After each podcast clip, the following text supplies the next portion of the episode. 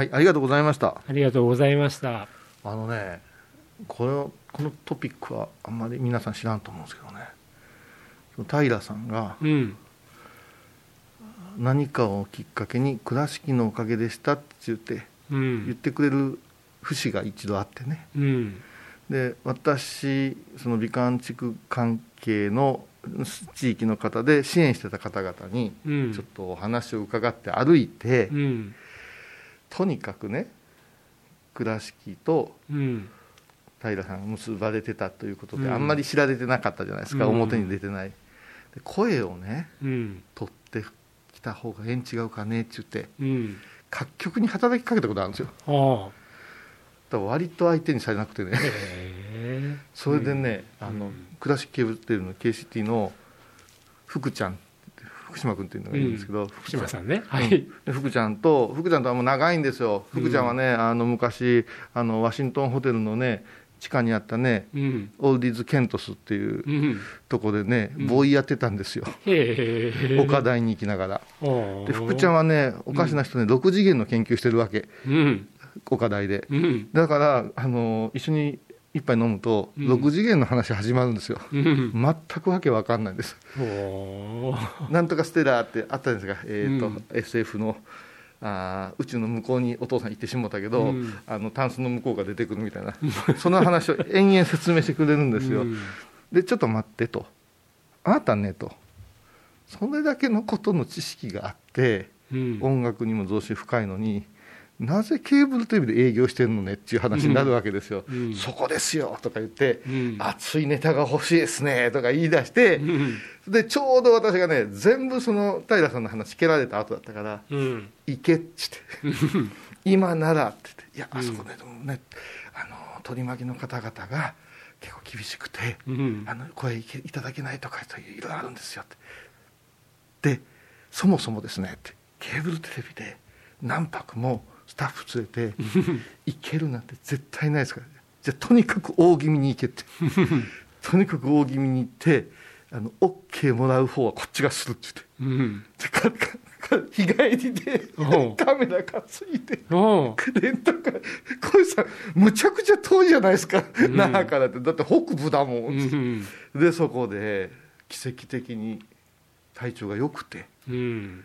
それで撮らせてもらって、うん。アーカイブで残したんですよ、うん。うん、もうね一回流れたかな？なんかニュースの。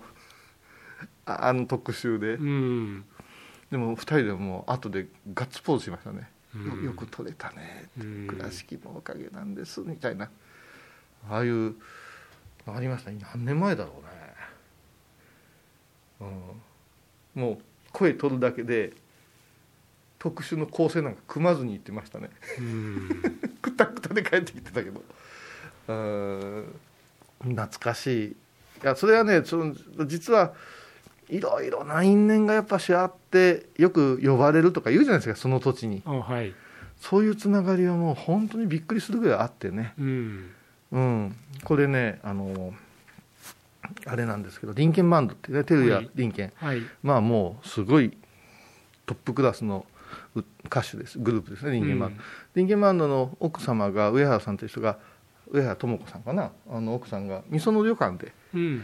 ライブしたあーもうそれもうすごかったでこんな人来んねやここにと思ってうん言うてたら、あの沖縄の親友が「いや林家幼なじみだよ」って言ってうん。「ほんまですか?」で行ったら会わせてやるって言ってうん。でスタジオに約束して行くんですけどまあ行って会うて話したいうことはよくあるんですけど、うんその前にその案内してくれるうん。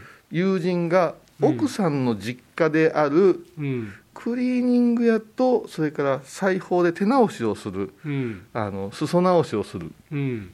そういうご実家に寄ってお茶を呼ばれたんですよ時間を合わすために、はい。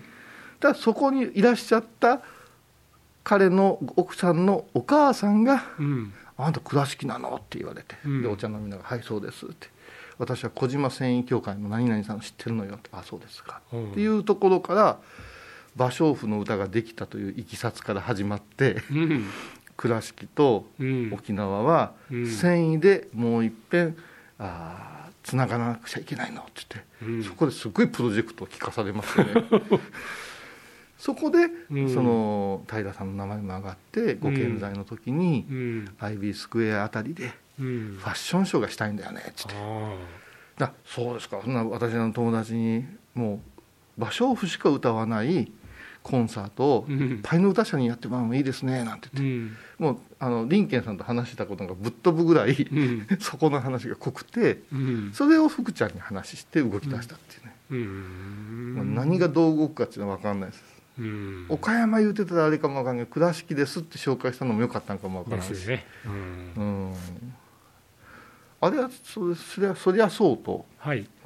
美術館はどうなんですか？私は沖縄の美術館ってなんか企画展にしか行ったことがないんですけど。難しいございましてですね。沖沖縄県立美術博物館なんであすよね。そう言った言った。うん。沖縄の妖怪いう展示に行ったわ。うん。うん。あのー博物館って英語で言ったらミュージアムだし、はい。え美術館はミュージアム・オブ・アートとかアートミュージアムですからはい。広い意味での博物館ミュージアムの一形態が美術館なわけですよ、はあなんだけど日本では美術館っていうものがちょっと目立っちゃうから、うん。美術博物館ってつけちゃうとこ結構あるんですけども、うん。沖縄がそれ作った時に、うん。もうその名前じゃなくていいんじゃないかなっていうのが思ったのが一つですよね。うん。あとやっぱりあと博物館っていうそういうミュージアムっていう装置がうん。どうしても同調圧力を加えたりとか、うん。あとあんまりとんがったものを受け止めるのが難しいとかあるから、はい。やはり沖縄の現代を生きる表現者の中にはやっぱ戦争のこととかうん。政治のこととうん。か当たり前のように取り扱うと、まあ、そういったところは表現の場としてうまく機能しないとね摩擦が起こっちゃいますよね。で近年ねうん。あの沖縄が主体的にだけじゃなくて、うん。まあ、沖縄からしたら内地の,、うん。あのえーミュージアム美術館の中にも、うんあの近代以降の沖縄の美術に関心を持つ学芸員って随分増えてきてはあの東京だとね池袋のに池袋モンパルナスとかあね、うんうん。あのいわゆる若いお金のない画家たちが集まってるアトリエ村がいくつもああはいって、はい聞いたことありますね。うん、そういった中に沖縄からいらっしゃってる方も随分いらいたわけですよね。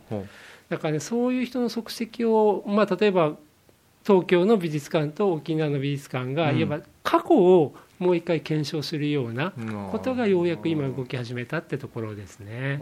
いやでも今の話伺うともう坊さん宗教宗派うん、もそうなんですよね。私が絡むとなるとうん。異例なんですよね。はあ。でも異例はもう本当にいいつまでもやらなくちゃいけないけども他の役割もお坊さんにはあるよねって言うんやけど、うんまあ、ここだけでしか言えんけどもその方が都合がええ集団とかもあるわけですよね、うん。あのー供養って言うてるだけがええ場合もあるんで、うん。